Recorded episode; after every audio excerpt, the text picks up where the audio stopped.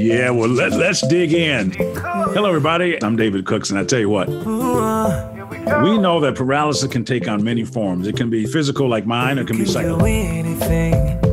you put your mind to. And what we try to do is feature stories that go from difficult places to fulfilling purpose. What seems impossible be done by you. She says, I eat adventure for breakfast, and I'm not afraid of taking the road less traveled. It may knock you down, don't let it stop you. That road less travel that she's talked about has taken her to the White House, to Taiwan as a Fulbright Fellow. She's done work with the World Food Program. I'm very proud of the work that we do and the movement that we've built for upcycled food. Over the last three years, we started with a group of nine companies in the Upcycled Food Association to sort of grow consumer awareness of upcycled food. And we've grown to over 225 members, including some of the largest uh, food companies in the world, like Mondelez, Barry Callebaut, Kroger, Del Monte, people who really have sway over the global food system. And we've, you know, raised awareness of this and gotten them on board to create some of their own upcycled products that when you purchase upcycled food, you're helping fight food waste, which is helping fight climate change. Um, so that work really means a lot to me. Got so much to give, a lot of life to live. You must go paralysis to purpose. Get your pen and paper out. Yeah. I'm taking notes. paralysis to purpose. Hello, everyone, and welcome to another episode of Paralysis to Purpose, the podcast. I'm your host, David Cooks, and I am super excited about our guest today. She says, I eat adventure for breakfast, and I'm not afraid of taking the road less traveled. I'll tell you who she is in a minute. But first of all, let me thank you for listening to this podcast and helping us out by sharing this podcast with your friends and family, leaving us a review, and definitely give us some likes. And, um, you know, this week is no exception to all the weeks that we do this. I get to sit down and listen to and learn from some of the most intriguing and inspiring people in the world. And today is no exception. She's the co founder and COO of Renewal Mill. That road less travel that she's talked about has taken her to the White House, to Taiwan as a Fulbright Fellow. She's done work with the United Nations World Food Program. Um, she's a champion for cultural exchange, and uh, she just is making a difference in the world in a way that I never would have thought was possible. So our, we're gonna we're gonna talk about a lot today, and and maybe we'll talk a little bit about food insecurity as well, and and uh, how what some of she is doing is helping to impact that around the world. Uh, Carolyn Cotto, I want to thank you for being on the podcast and welcome to Paralysis to Purpose to podcast. Thanks so much for having me, David. Excited, excited to be here. Yeah, well, let's uh, hey, let's just dig in from childhood and, and give a little bit of your background and um, because you are involved in the food business and you have been for a while. Just talk a little bit about your childhood, your family, and how you really fell in love with food. Yeah, it's uh it's funny. It's like food has kind of been the one thing that I've just, you know, really loved from from the beginning and not a not a whole lot of explanation why but just was immediately drawn to it. Um you know loved to cook from a young age.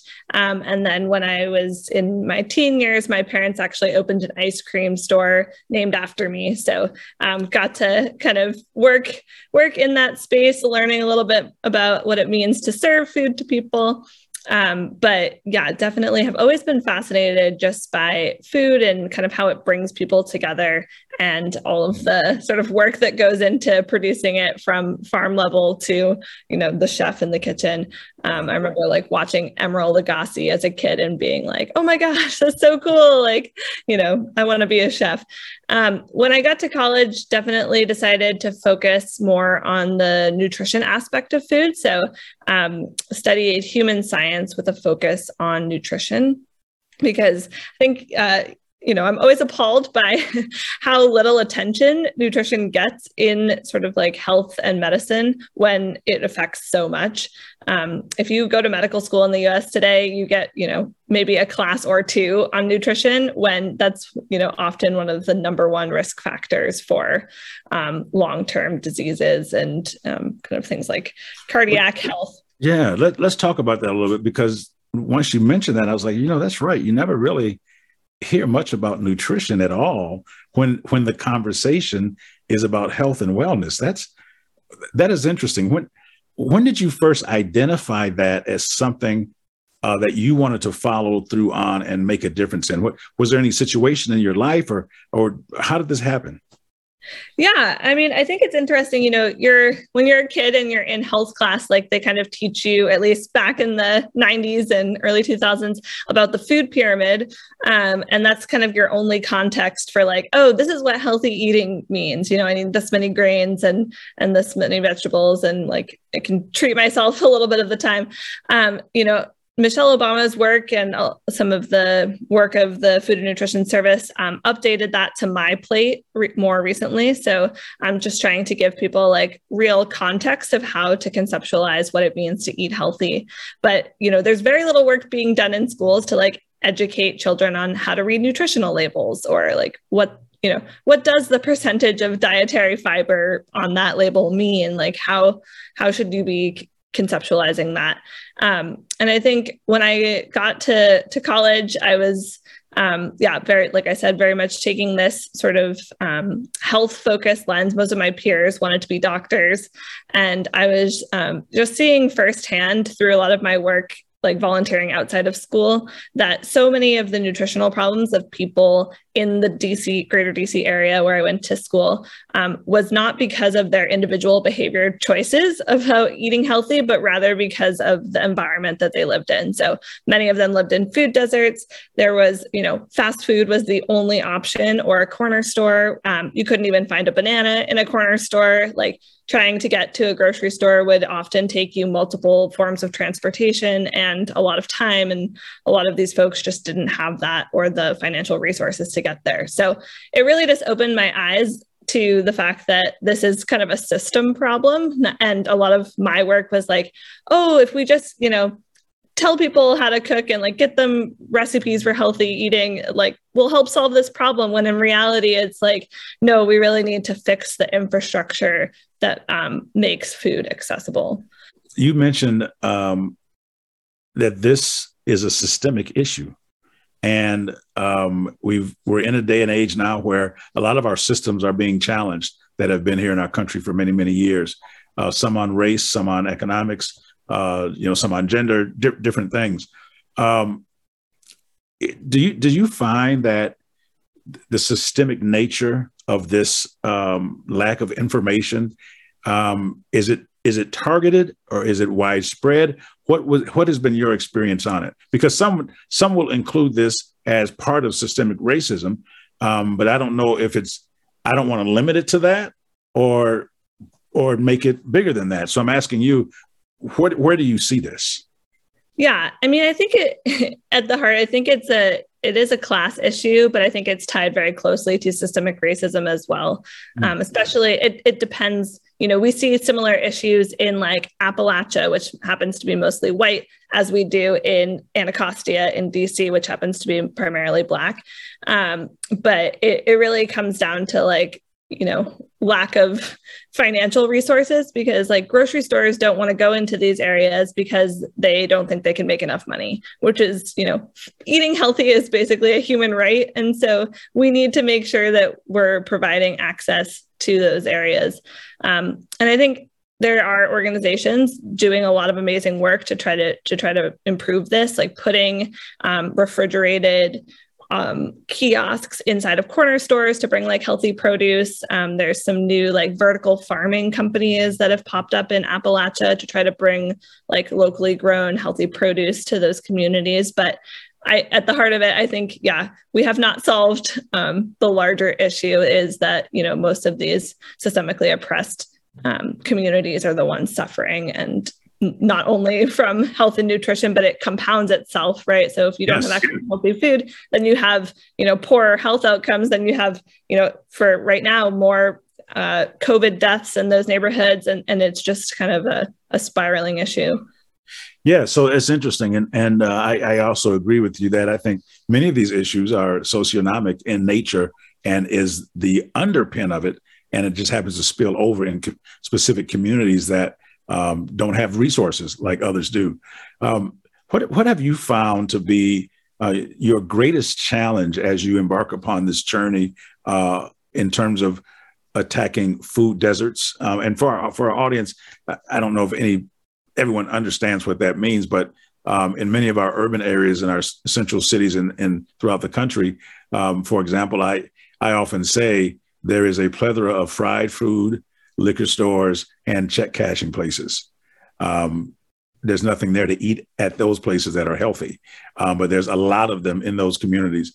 Um, and in order to solve that, we need to change that dynamic, and you know, get rid of some of those check cashing places, get rid of some of those liquor stores, and reduce some of the fried food with.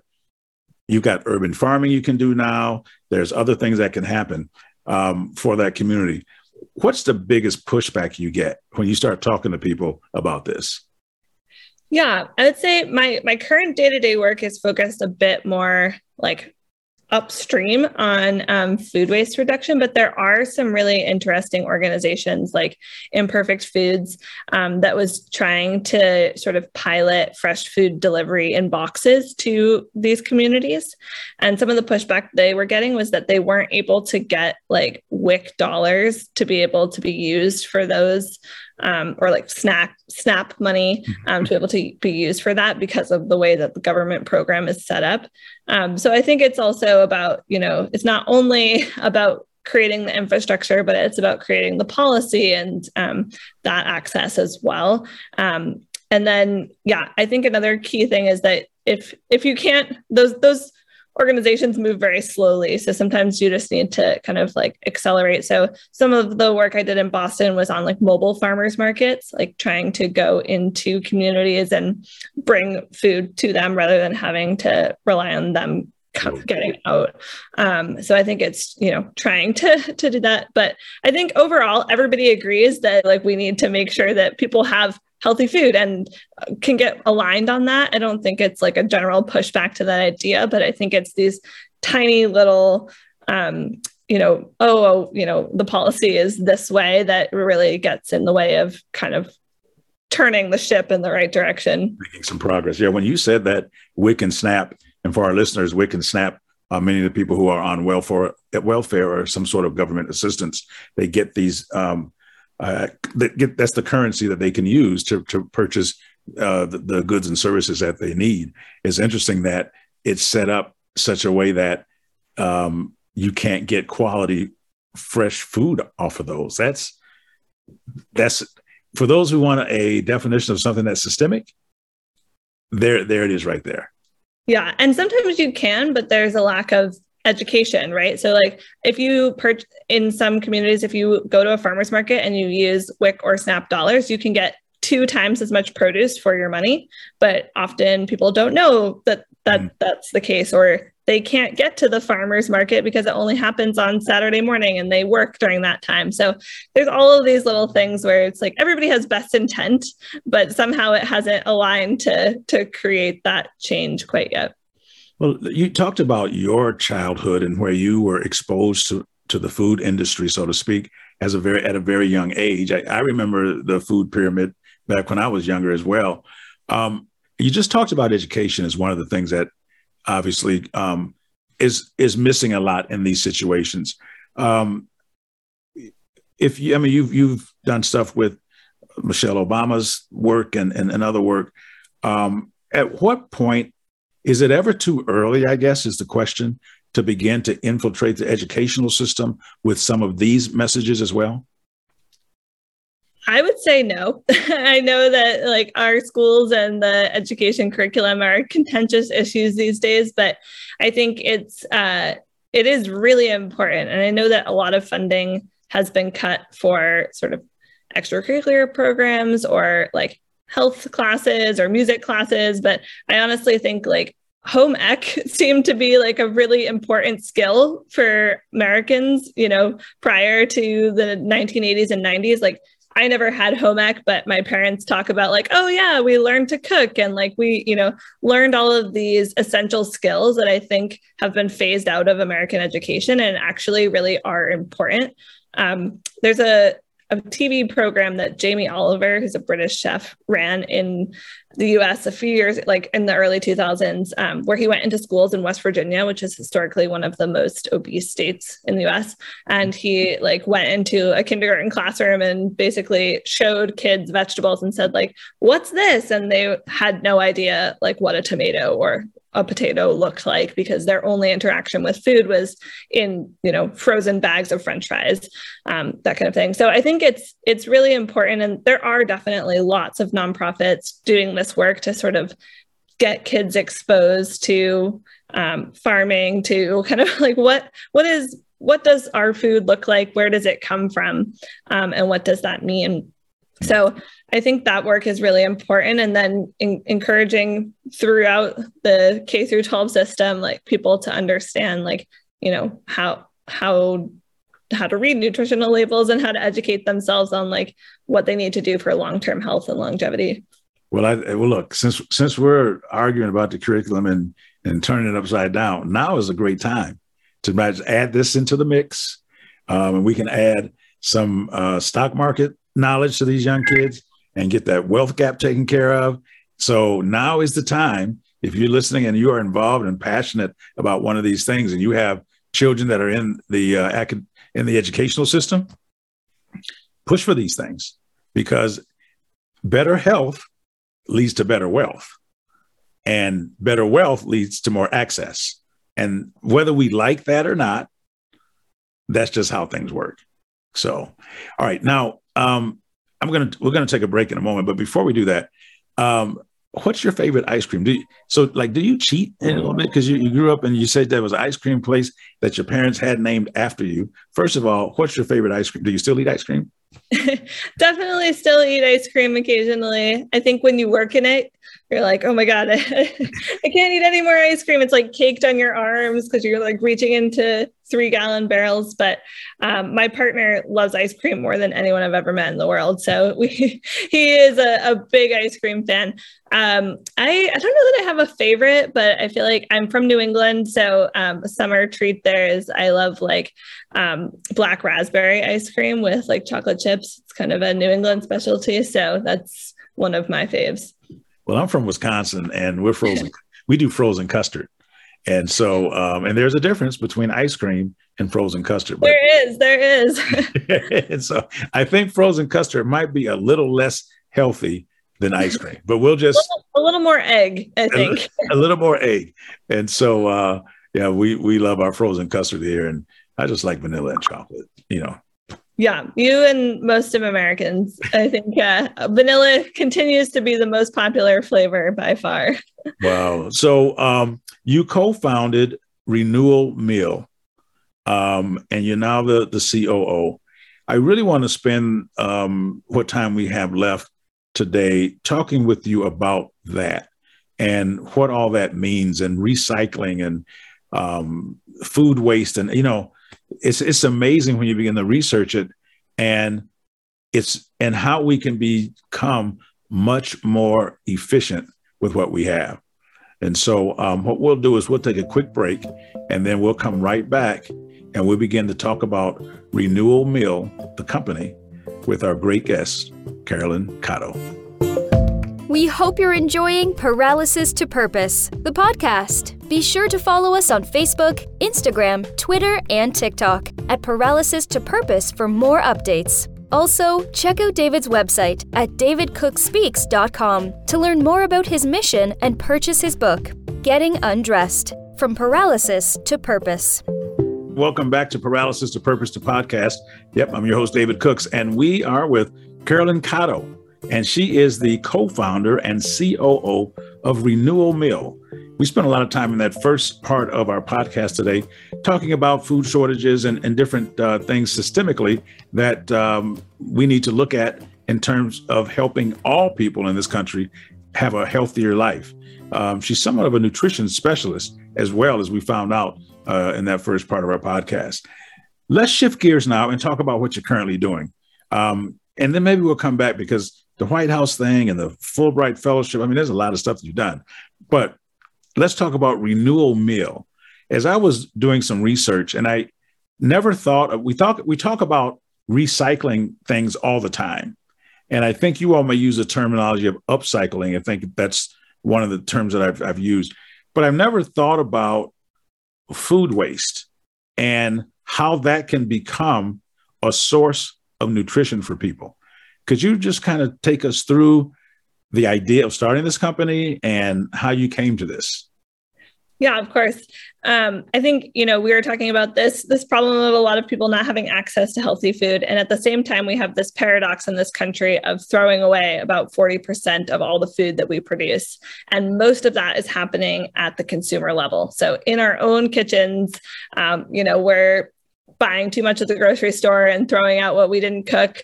We're wasting too many leftovers from restaurants, um, and it, it's it's a massive problem. So uh, it's about a trillion dollar problem um, every year. About a billion pounds of food are going to waste, and this accounts for, um, depending on different estimates, about 8% of total greenhouse gas emissions, which, according to some research, shows that it's um, kind of one of the number one drivers of climate change. More than you know, driving cars and fossil fuels, um, it's it's one of the largest drivers of climate change because when you waste food, you're not only wasting that particular piece of food, but you're wasting all the resources that went into growing it, producing it, and shipping it, um, and packaging it, and getting it to you. So it's it's really a huge um, loss, and it's about thirty to forty percent of food globally that's going to waste.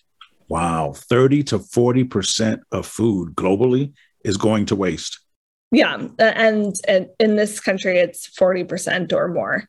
Um, so, so, so it sounds like it sounds like if we just were more less wasteful, we could probably I don't know solve world hunger, but at least dented some, right?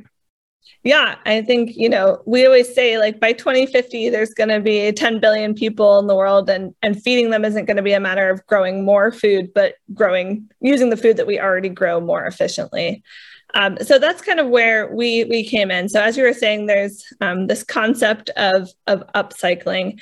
Um, it, we got started personally at Renewal Mill out of my co-founder's firsthand experience with her juicing business. So she um, had recently survived cancer, was trying to um, you know, start a juice company where she was taking a lot of care to source locally grown organic produce and bring that to um, residents in Boston through the form of like delicious blended juices.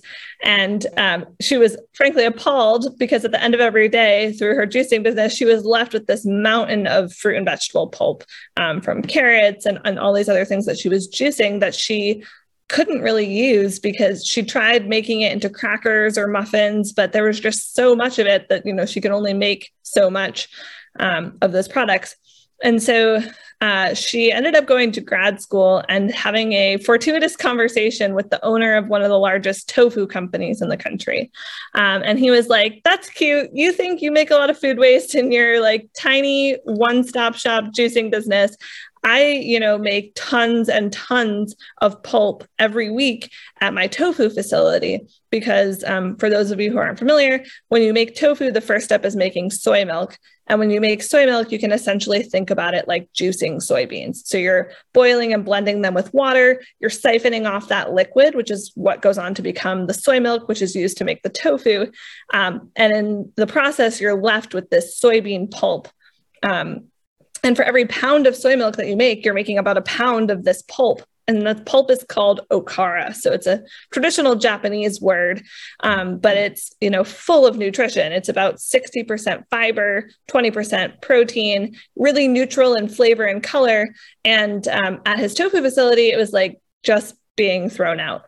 Um, and if he was lucky, sometimes he could get a farmer to come pick it up and use it for um, animal feed, but it's a really inconsistent offtake solution. Um, and so most of the time it was just going to landfill. Um, and when it goes to landfill, it you know decomposes and releases carbon dioxide, and we start that cycle again of um, carbon emissions associated with food waste. So, is composting bad for for the climate? No, for sure. Uh, composting is is a you know good solution for for organic waste materials when it's done correctly. So you have to have um, the right environment in your compost pile in order to get that decomposition into r- rich soil. Um, but often landfills are not managed correctly. Like you need to continuously turn a compost pile to get the right amount of oxygen in there, to get the microbes going, to get that mm-hmm. decomposition. But in a landfill, you're often not getting any of that. And so you're just causing um, methane release basically. And it's a it's not a managed process. And we're lucky here in like california where i live that we have citywide composting. So we like people the city actually picks up our compost like they pick up our trash and recycling. But that is not very common in most places across the country.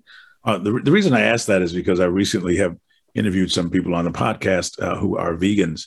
And i and i found out that there's healthy vegan eating and there's unhealthy vegan eating. And I I thought, you know, just go with the meat and dairy and you're good.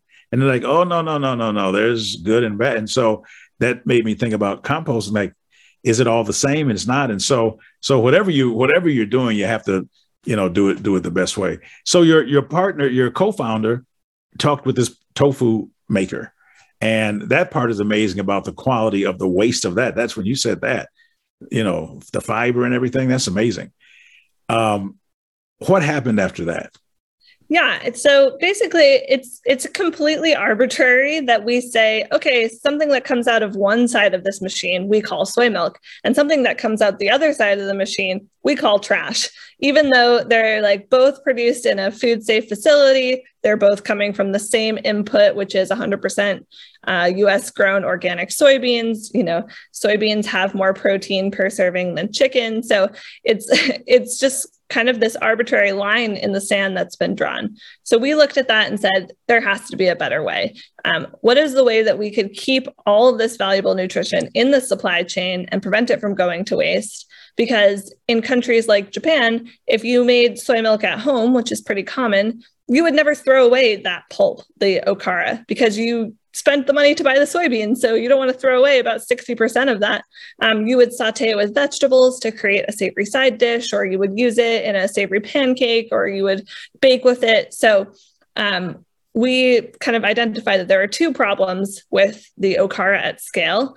One, that it starts spoiling very quickly because it's about 80% water. So you have about four to five hours before it starts to go rancid because the bacteria love that sort of warm, moist area. Um, so we were like, okay, if we're going to solve this, we first need to make it shelf stable. And the second thing is that it's extremely heavy to transport because it's about 80% water. Yeah. So we wanted to reduce the amount of transporting we needed to do. So um, with those two goals in mind, we decided that the best thing to do to make it shelf stable would be to dehydrate it and mill it into a flour substitute. So that's what we do. We take this pulp um, and turn it into a high fiber, gluten free Okara flour um, that can be used in all sorts of different applications for baking. It's really low in net carbs, so it's keto friendly, um, great for pancakes, sort of um, any like any sort of traditional flour based product, both sweet and savory. Um, and yeah, and then we took a step back even further and said this isn't only happening in soy milk, but if we look at other plant based milks like oat milk, this is also happening there. So our second ingredient is actually transforming the pulp left over when you make oat milk, which is very popular right now, um, into a high protein gluten free oat flour. Is is anybody else doing this in the country? Do you have competition? so what this whole kind of industry is called upcycling. So different from recycling um, in recycling you need to take something and you need to break it down into its component parts and then reuse those component parts in something else. With upcycling we don't need to break it down. We can take it as is and elevate it to a higher use. Mm-hmm. um, and so upcycling has been a very common concept in things like furniture or clothing.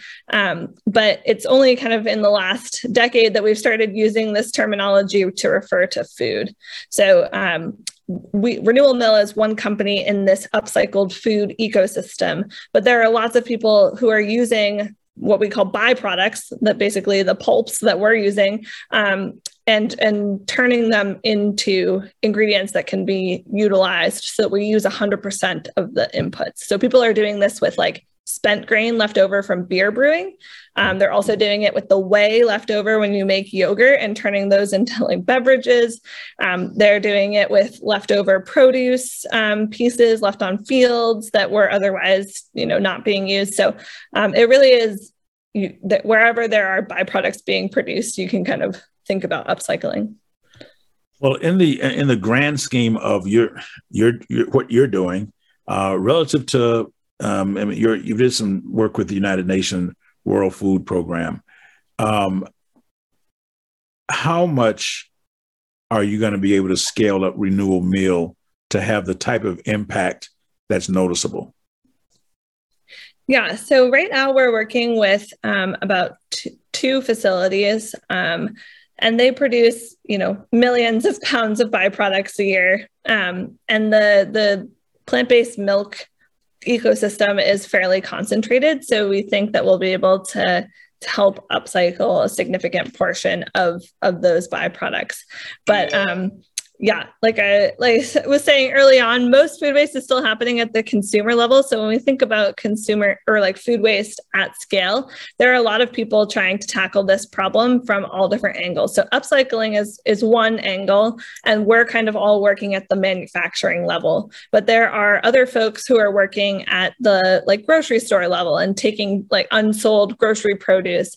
And there are people that are working at the sort of restaurant level and making sure that meals that go unsold at restaurants at the end of every day are getting to people who need food um, or consumers. So there's like a really interesting app called Too Good to Go, um, where you can go, you can log on at as a restaurant's about to close down for the day and get reduced price meals um, from the restaurant that are super high quality, but otherwise would would go to waste if they weren't able to sell it. So um, lots of, this whole this kind of transformation of food waste reduction is is taking lots of partners at lots of different levels. Wow, I never heard of that app, and this is um, where we're headed. I think generationally, your generation is so technologically savvy and understands ways you guys identify needs and create apps to solve them. It's it's, it's just what you what you guys do.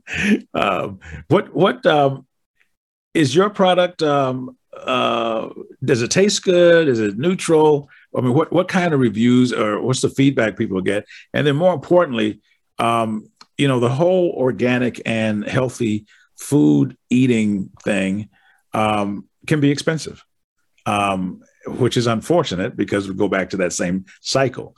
Um, is your how, how is your product priced? Um, are you competitive?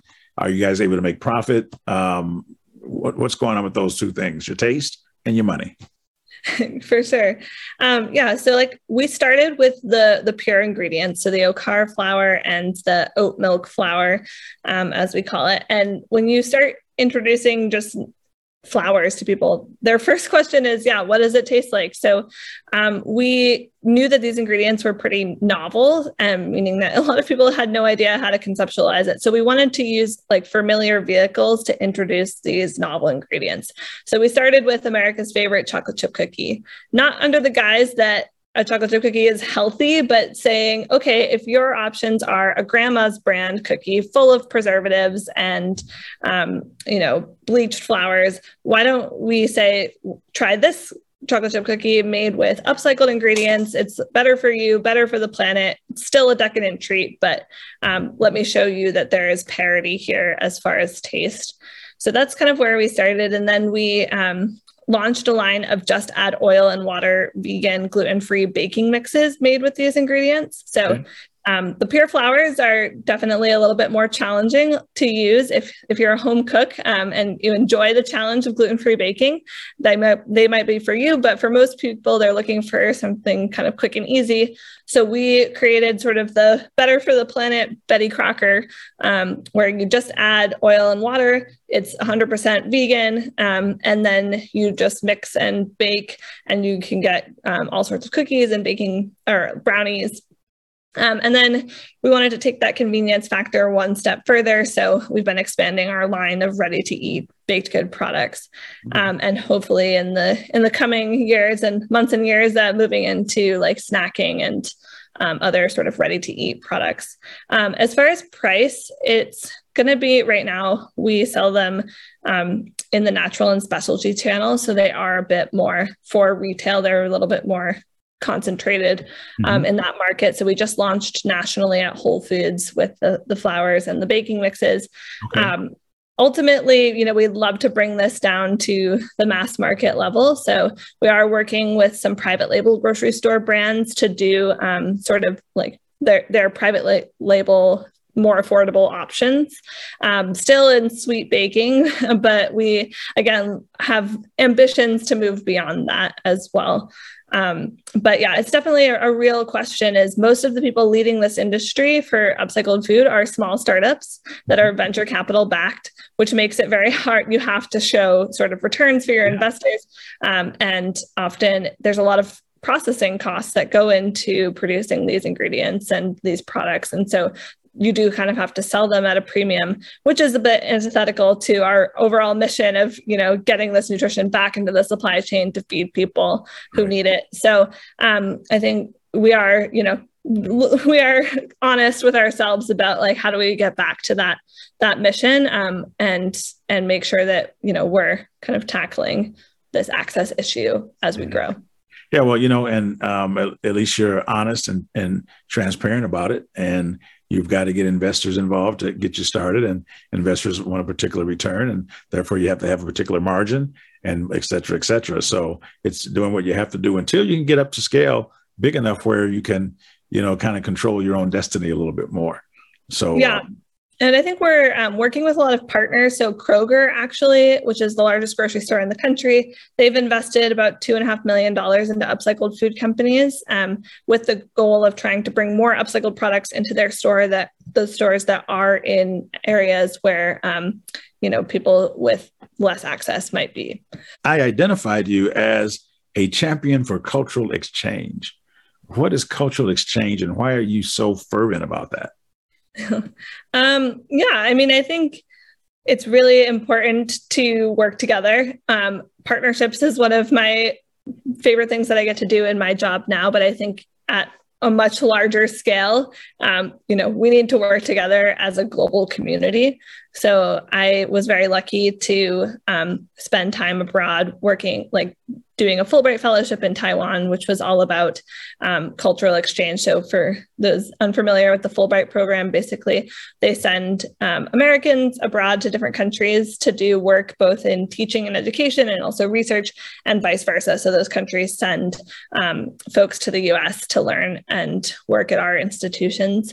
I think it's just really important because, you know, it's so easy to say, like, we're right and you're wrong and you know we're we're doing it this way. And without kind of having that common ground and understanding of each other's cultural backgrounds um, it's really hard to accomplish shared goals. And we all know like you know climate change is one of those things that we have to have this shared goal of um, fighting this together. And that means that all of us all of the cultures globally need to kind of agree on shared goals and, and shared paths forward there. So um, I think for me, that looks like understanding someone's you know food culture. It looks like understanding someone's um, language and understanding their ways of operating in the world. Like you know us culture is very like loud and proud and happy to be like in your face with conflict. And east asian culture is very much like deferential and kind of um, you know not not so conflict forward in the in the public space. And so how does that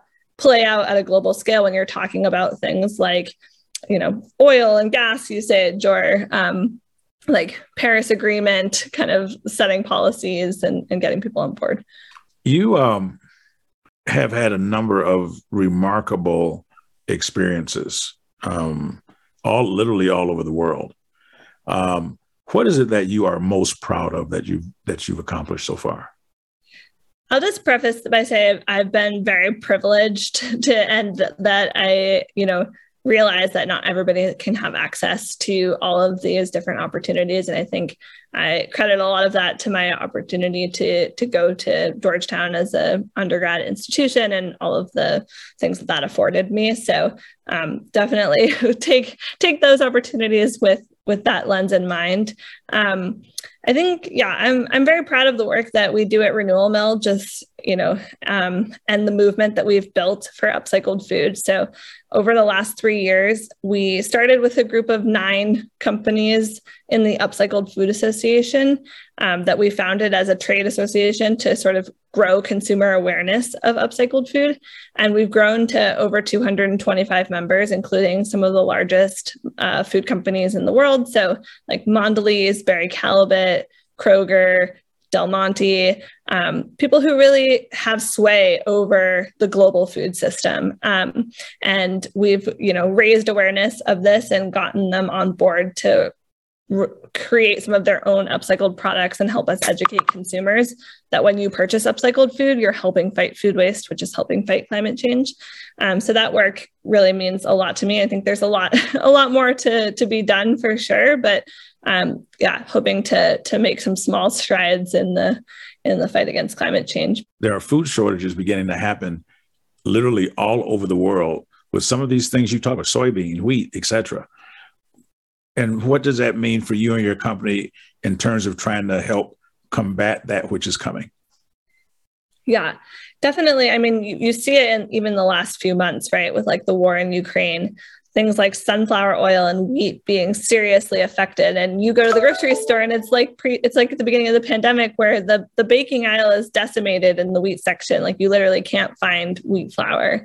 Um, also global price of soybeans like you mentioned is going up more than 55% and if you look at the commodity markets it's it's crazy. And that has you know tumbling effects down the down the chain. So i think at our company we're we're trying to help fill those gaps. Um, but also this conversation of like, okay, since the, this is the situation that we're the world is finding itself in, like, how do we how do we get scrappier? How do we, like I said, use hundred percent of the food that we produce? Right, like it's already getting harder to grow food, um, and you know we're in a huge drought. We're we're dealing with unprecedented um, climate disasters that are affecting our food supply. So when we have a crop, like what, how do we double down on, on our processing and make sure that we're not arbitrarily throwing out 50% of it when we could use that for something else?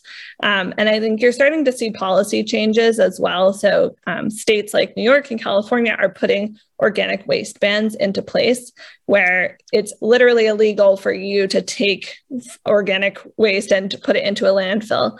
Um, and so those companies are having to get more creative about what they're doing with their their byproducts. Um, and you're seeing it in countries like France, who is kind of a leader in this space. I think you'll start to see more of those policies coming into place, but it's kind of like we always say upcycling is not a new concept. It was, you know, your grandma was probably upcycling. Anyone who lived through the Great Depression was like, how do I get as much value out of the food I purchase as po- as possible? So, what has been your your greatest challenge, maybe your greatest disappointment, your greatest pushback?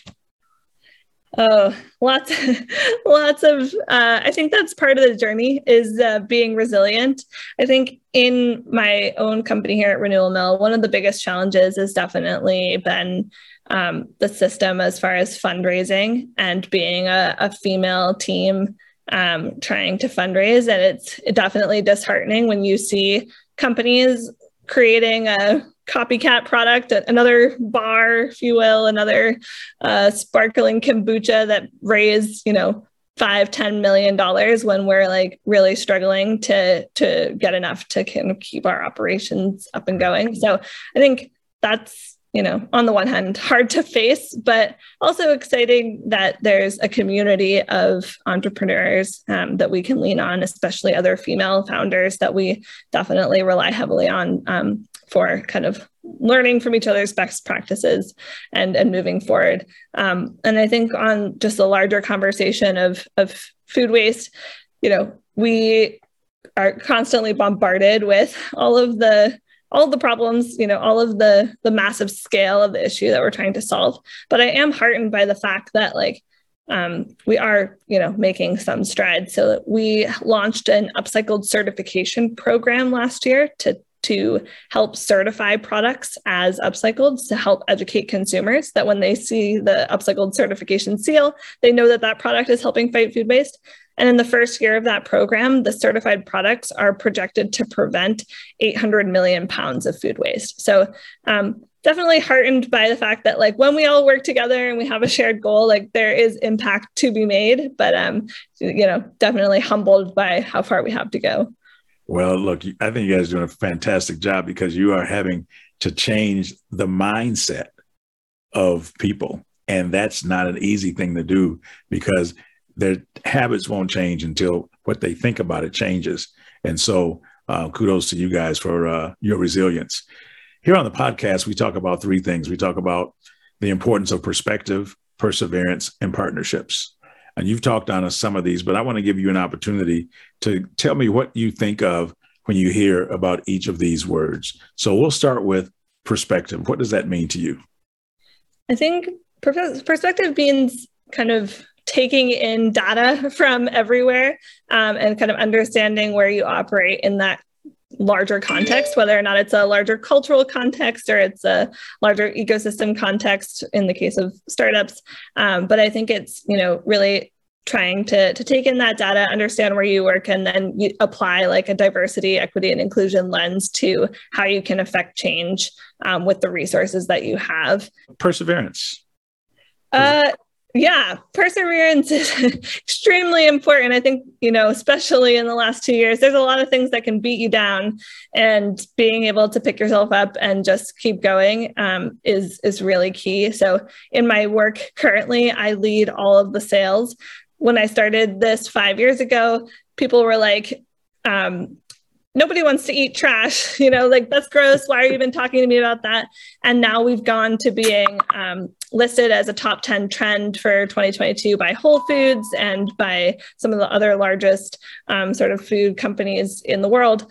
So i think it's it's you know sometimes i have to email people 15 times before I get a response and um, just not being deterred by no's. Even if someone's like, oh, no, I always say it's not a no, it's a not now. And then you got to go back to it. Um, so, yeah, I, you got to just keep going if you care enough about it. well, the, the thing about being told nobody wants to eat trash, I think that is hilarious. But yeah. I never would have thought that. All in the framing too, right? Like so much of what the framing is that it's food waste, but in reality, it's wasted food. Um, mm. And so trying to really hit that home for people that there is nothing unsafe or gross about this concept. It's really just a framing and syntax issue. Partnerships. How important has that been for you on your journey? Incredibly important. I think partnerships and relationship building are the most important skills that you can learn. In my work at Renewal Mill, um, we definitely love to partner with companies because we know that we're small and just getting off the ground, but we can leverage the audiences that much larger companies have built in order to help spread this message. So we've recently partnered with um, Miyoko's Creamery, which is one of the largest vegan butter and cheese companies in the country, um, to use their leftover butter in their pr- uh, production facilities and combine that with our upcycled flour to create a cookie. Um, and then we've both gone to market with this message of saying, you know, we're, we're doing better for the planet. I just want to thank you for being here today, Carolyn. If people want to find out more about you, more about your company, um, where should they be looking? Yeah, definitely head over to renewalmill.com and on all social media platforms, you can find us at Renewal Mill. Um, and we're more than happy to chat. All right. Well, hey, I want to thank you for a great uh, conversation today. And until next time on Paralysis to Purpose, the podcast, this is your host, David Cooks, reminding you that your ability to endure is always greater than your willingness to endure. You can do anything you put your mind to.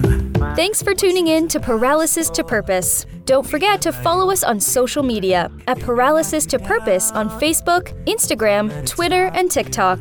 To purchase his book, visit davidcookspeaks.com. Be sure to tune in next time for more inspiring conversations with David Cooks. When I was young, my uh, grandfather said, Oh, he's going to play the piano. And they said, You know, just because he hits a few notes, you know, right, that doesn't mean. He said, No, he has the fingers and he's going to play. And ultimately, I did. Well, my grandfather had had a stroke and was limited in what he could play. I would mimic what he did uh, because that's what I knew. Later on, I realized that I was mimicking his limitations. I had limited myself because I, you know, revered him. Next time on Paralysis to Purpose. I am so glad to have Mario J. Radford with us today. And it wasn't until I got a piano teacher that said the reason that he plays like that is because he had a stroke and his fingers are not able to stretch, but your fingers are. Uh, so don't don't uh, put a cap on your um, possibilities based on his limitations. Oh, paralysis to purpose.